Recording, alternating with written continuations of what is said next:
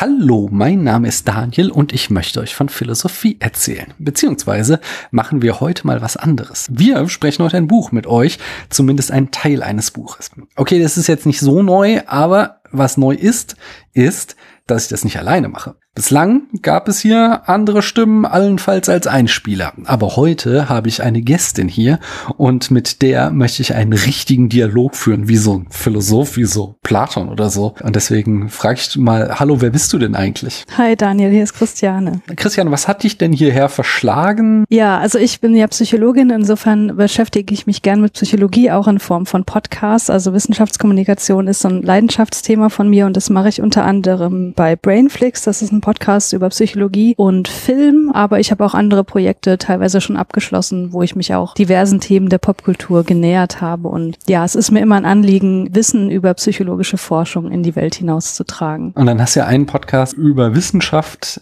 und da eine besondere Perspektive, die ganz nah an unserem heutigen Thema dran ist. Welche ist das denn? Ja, da meinst du sicherlich Science Heroes. Das ist ein Podcast über die Forschung, über die Wissenschaft von Frauen und nicht-binären Personen. Das heißt, wir laden uns Gästinnen ein, die über ihre Forschung erzählen, fachlich, sachlich ausgerichtet, aber dann eben auch immer mit dem speziellen Fokus, wie ist das eigentlich als Teil einer marginalisierten Gruppe im Wissenschaftsbetrieb unterwegs zu sein. Hm. Und eure Einladung ist offen für Frauen und nicht-binäre Personen aus den den Wissenschaften, nicht wahr? Genau. Ja, und da sind wir ja schon ganz tief in dem Thema, denn da ist ja schon dieses böse Gender steckt da ja schon irgendwo ganz tief drinne. Ich plane eine Folge für YouTube, in der ich über das Unbehagen der Geschlechter von Judith Butler sprechen möchte. Ich habe heute drüber nachgedacht. Ich glaube, man kann mit Fug und Recht sagen, Judith Butler ist die einflussreichste lebende Philosophin unserer Zeit, denn normalerweise sind ja die Werke von Philosophen und Philosophinnen erst viele Jahre nach ihrem Wirken wirklich einflussreich. Und äh, bei Judith Butler ist es eben schon zu Lebzeiten, also sie ist da jetzt auch nicht die einzige, aber es ist, es ist schon was Besonderes, sage ich mal. Und vor allen Dingen, dass das dann auch über den akademischen Diskurs hinausgeht und eben so eine große Breitenwirksamkeit hat. Sie ist das sicherlich nicht die einzige, die eben die Gender-Debatte vorangetrieben hat, aber sie ist da der prominenteste Name und sie ist da so der Superstar in der Gender-Theorie. Und von daher würde ich sagen, haben wir uns da so ein richtigen Superstar genommen, den wir uns vorknöpfen wollen. Das Unbehagen der Geschlechter ist vielleicht der wichtigste Text in Bezug auf Debatten rund um Geschlechtsidentität,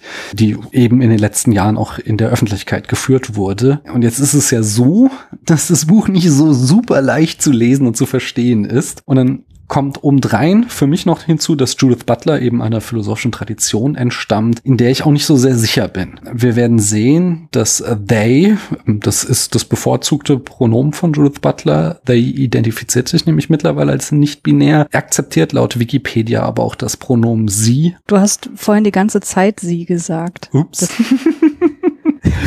Also ich werde wahrscheinlich öfter mal zwischen they und sie hin und her wechsle und ich hoffe, man kann mir das verzeihen, wenn they das auch macht. Das, also wenn they dieses Pronomen auch akzeptiert. Wir sprechen heute über das Vorwort. In diesen ersten Abschnitten, die ich jetzt schon gelesen habe, da beruft Judith Butler sich sehr viel auf Michel Foucault. Da habe ich ein bisschen Sekundärliteratur zugelesen. They beruft sich auf Simone de Beauvoir. Von der kenne ich nicht mehr als diese gelb animierten YouTube-Videos, aber du kennst da mehr, nicht wahr? Ja, genau. Also ich habe von Simone de Beauvoir das andere Geschlecht gelesen. Das war so ungefähr 2006, 2007. Da war so mein feministisches Erwachen. Und wenn man sich da so ein bisschen umguckt in der Literaturgeschichte, was da so besonders einflussreich oder besonders wichtig war, dann kommt man unweigerlich zu Simone de Beauvoir. Und das habe ich tatsächlich, ich glaube, fast komplett gelesen. In dem Zuge habe ich mir aber auch tatsächlich das Unbehagen der Geschlechter schon gekauft. Mhm. Und daran bin ich aber völlig gescheitert, weil ähm, 2007, da äh, hatte ich noch einen anderen Job, da war ich noch nicht in der Wissenschaft und hatte gar keine Ahnung von wissenschaftlichem Arbeiten, geschweige denn philosophischen Theorien und so weiter. Und deswegen war mir diese Sprache halt völlig fern und ja, ich bin komplett gescheitert und habe es auch bis vor ein paar Wochen dann nicht nochmal versucht, aber ich freue mich jetzt sehr, das mit dir auseinanderzunehmen. Sehr schön. Judith Butler beruft sich ferner in dem Buch noch auf Sartre, von dem kenne ich auch so ein bisschen was und ganz viel auf Luce Irigaray, die wiederum kenne ich gar nicht. Wie man hier schon sieht, ist Judith Butler stark in der kontinentalen Philosophie verwurzelt, was nicht mein Steckenpferd ist. Wie ich hier auch schon oft betont hat, da ist Existenzialismus drin, den kenne ich ein bisschen.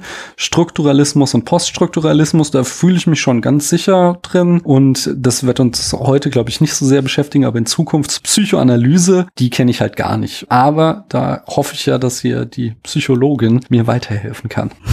ich gebe mein Bestes. Also Psychoanalyse ist jetzt auch nicht mein Steckenpferd, aber tatsächlich die anderen Bereiche, die du hier genannt hast, das ist mir alles völlig fern. Und ich muss darüber hinaus auch noch sagen, abgesehen von Simone de Beauvoir, was wie gesagt schon mittlerweile 15 Jahre her ist, dass ich das gelesen habe, habe ich auch so gut wie keine philosophischen Originaltexte gelesen. Das heißt, es wird für mich auch auf sprachlicher Ebene hier eine Herausforderung. Aber vielleicht können wir auch dadurch ein paar Leute motivieren, sich auch mal Originaltexten zu widmen. Da stapelst du ein bisschen tief, möchte ich behaupten, denn schon allein zusammen mit mir hast du ja in den ein oder anderen Text reingeguckt. Und nur weil die halt ganz anders formuliert waren, waren die ja nicht weniger philosophisch. Ich glaube, wenn wir auf die Psychoanalyse kommen, dann musst du uns auch nochmal auseinandersetzen, wie das Verhältnis von Psychoanalyse und Psychologie ist. Denn mhm. die Psychoanalyse hat ja vor allen Dingen in der kontinentalen Philosophie einen sehr hohen Stellenwert und wird da sehr viel als Grundlage benutzt, um Sachen zu erklären. Und das ist ja, so viel hast du mir schon erzählt, in der Psychologie ganz anders. Wenn man die Psychologie als wissenschaftliche Disziplin betrachtet, ja. Also es gibt natürlich auch psychoanalytische Forschung und äh, Therapie, das ist nochmal ein ganz anderer Bereich. Da kommen wir sicherlich dann drauf zu sprechen. Hast du dir denn auch schon mal Gedanken gemacht, gemacht, wie du so deine eigene Rolle in dieser Podcast-Reihe interpretierst.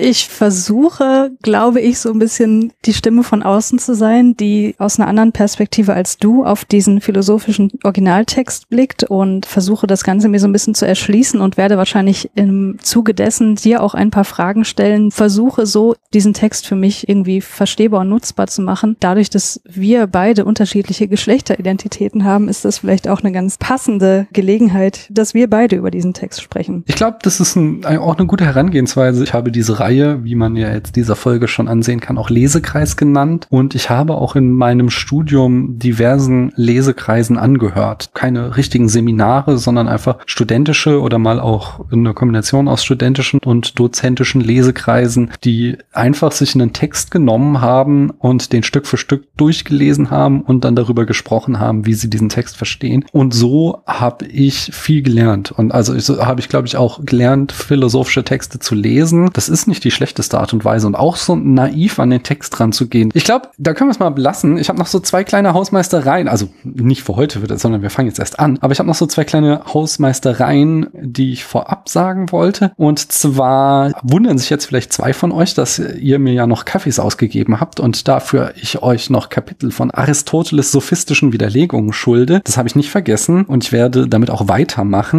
jetzt gerade, ich stecke nur jetzt gerade in einem sehr kniffligen Kapitel bei Aristoteles, das mir sehr viel abverlangt, aber ich bin dran. Und an dieser Stelle heißt es natürlich auch, wenn ihr da draußen mir einen Kaffee ausgeben möchtet, dann findet ihr dazu den Link in den Show Notes und ich gebe Christiane auch was von dem Kaffee ab.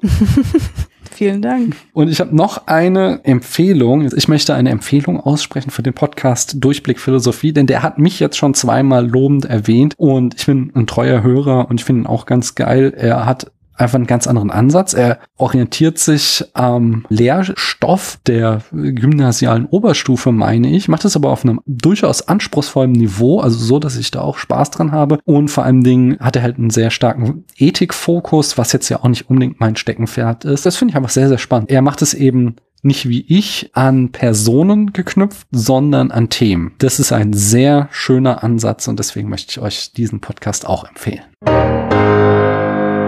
Hier spricht Daniel aus dem Schnitt. Ich dachte mir, das ist eigentlich ein guter Zeitpunkt, um diese Folge zu beenden. Wie es weiterging, das hört ihr dann beim nächsten Mal. Ich danke euch, dass ihr uns eure Zeit geschenkt habt.